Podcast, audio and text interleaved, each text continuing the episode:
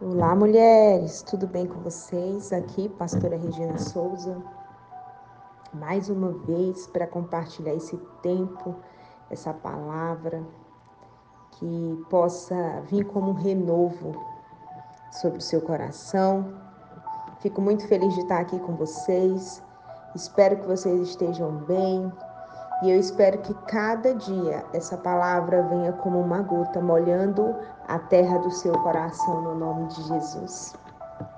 Amém? Com esse tema tão precioso que nós estamos aqui, que é rompendo em fé. Vamos começar orando nesse tempo, Pai. Eu quero colocar diante de Ti cada mulher que vai estar ouvindo esse áudio agora. Eu quero colocar diante de Ti aonde esse áudio chegar, que o Senhor possa alcançar o coração, que o Senhor possa alcançar o entendimento e que possa vir como refrigério, como um combustível para que elas possam conseguir continuar caminhando para a glória do Teu próprio nome. Amém. Amém, mulheres. Eu quero é, pedir que você abra sua Bíblia em 1 Samuel, capítulo 1. Talvez é um livro muito conhecido. Rompendo em fé. Romper é partir, né? É dividir. E eu queria falar muito dessa mulher, que é uma mulher conhecida, mas que nos ensina muito como romper em fé.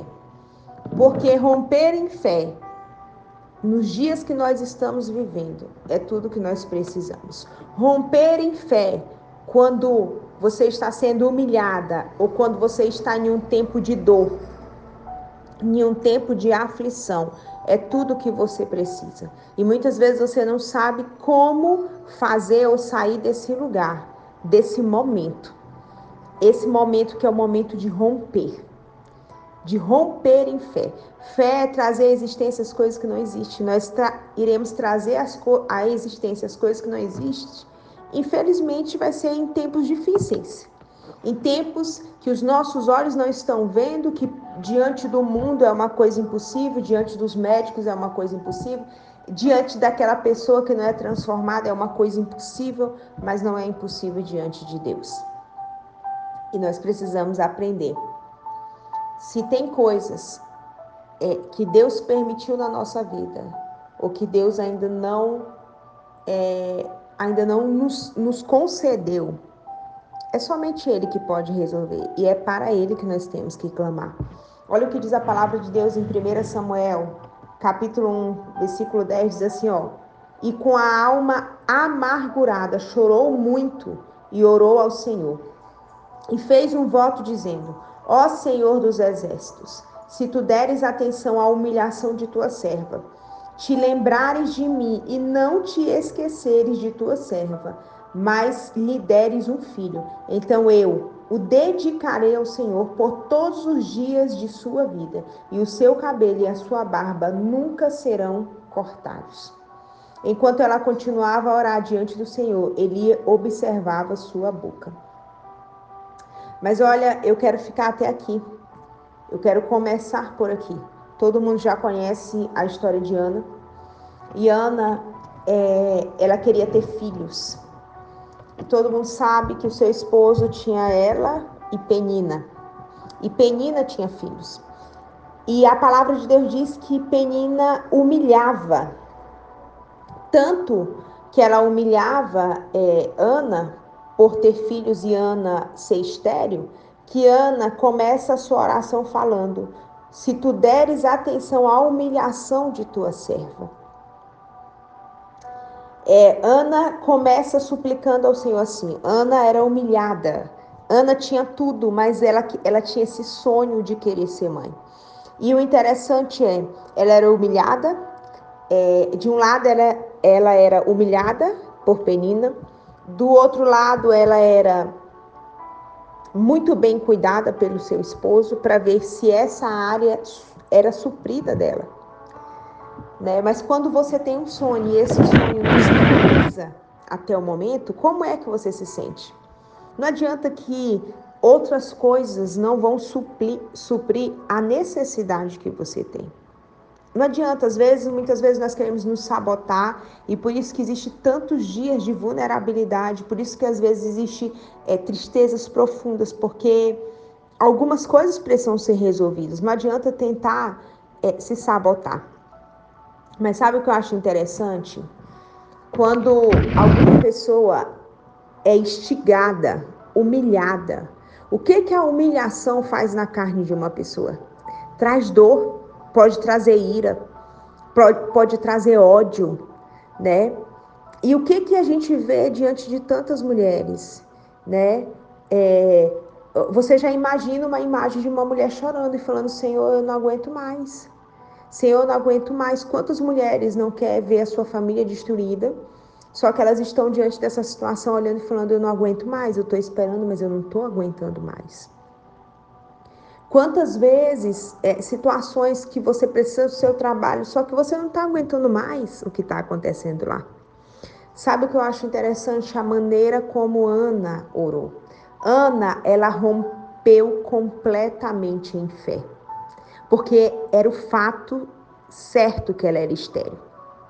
A gente sabe que o Senhor concede, o Senhor concede a nós algo quando o nosso coração está alinhado à vontade dele. E sabe o que é interessante?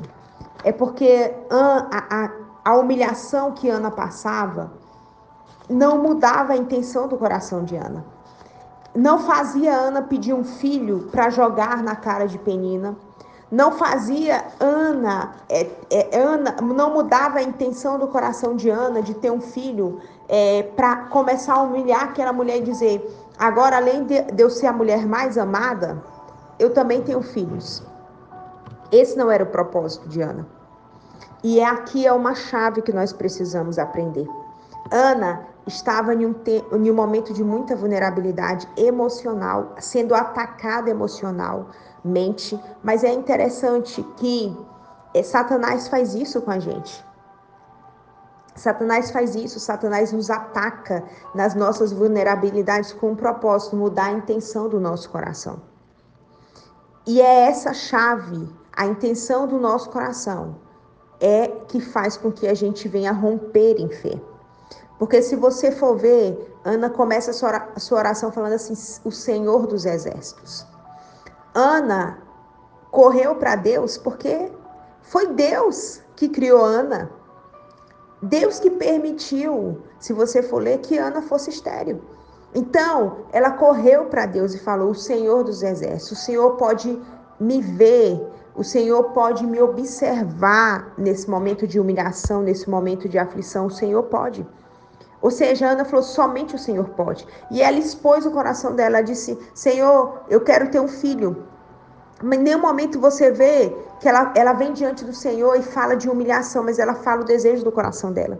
E, e ela mostra tanto o desejo do coração dela que ela fala assim: eu vou te devolver essa criança. Essa criança vai ser para a glória do teu próprio nome. Eu não vou tocar nisso, eu não vou fazer aquilo com essa criança. Eu vou ser mordoma. Eu só quero ter esse desejo de gerar, mas gerar para ti, Senhor.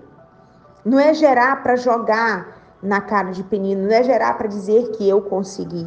Não é gerar para dizer, olha, tá vendo, os humilhados serão exaltados da maneira errada. Até porque a palavra de Deus diz assim, em Salmos 37, 4. Te agrada-te do Senhor, e Ele atenderá aos desejos do seu coração. Se agrade do Senhor, se deleite no Senhor, tenha prazer no Senhor. Deixa o Senhor ter o altar do teu coração. Deixa o Senhor ter o lugar mais alto no teu coração. Sabe o que, que isso vai, vai fazer? O teu coração vai estar alinhado completamente à vontade de Deus. Vai estar alinhado, agradando ao Senhor. E a palavra de Deus diz que o Senhor, ele atenderá os desejos do seu coração. A Bíblia é linda porque Filipenses diz que o Senhor, ele supre as nossas necessidades. Só que não era uma necessidade Ana ter, ter filhos. Porque Ana não dependia de filhos para viver. Né? Mas era um desejo. E o próprio Deus que satisfaz necessidades, ele satisfaz desejos também. Em que momento que ele satisfaz o desejo do nosso coração? Quando o nosso coração está alinhado, quando nós agradamos ao Senhor. E Ana agradou ao Senhor nessa oração, porque ela não queria ter um filho para jogar na cara de alguém. A palavra de Deus é bem claro, a amargura de alma ela estava vivendo. E é isso que o inimigo faz. Você está correndo, você está lutando. E quanto mais você está lutando, às vezes, pelo seu esposo, pelos seus filhos, por uma circunstância, mais as pessoas te machucam. E para romper em fé, Ana rompeu em fé. Ana é, é, partiu, dividiu entre o que ela estava vendo e vivendo e a intenção do seu coração. Ela rompeu, ela continuou rompendo, ela continuou orando. A palavra diz que ela orou, que ela se prostrou com a intenção certa diante de Deus. Ela rompeu as circunstâncias. E ela rompeu as circunstâncias porque existia uma convicção no coração dela. A convicção era que o Senhor poderia fazer. Era que somente o Senhor poderia fazer.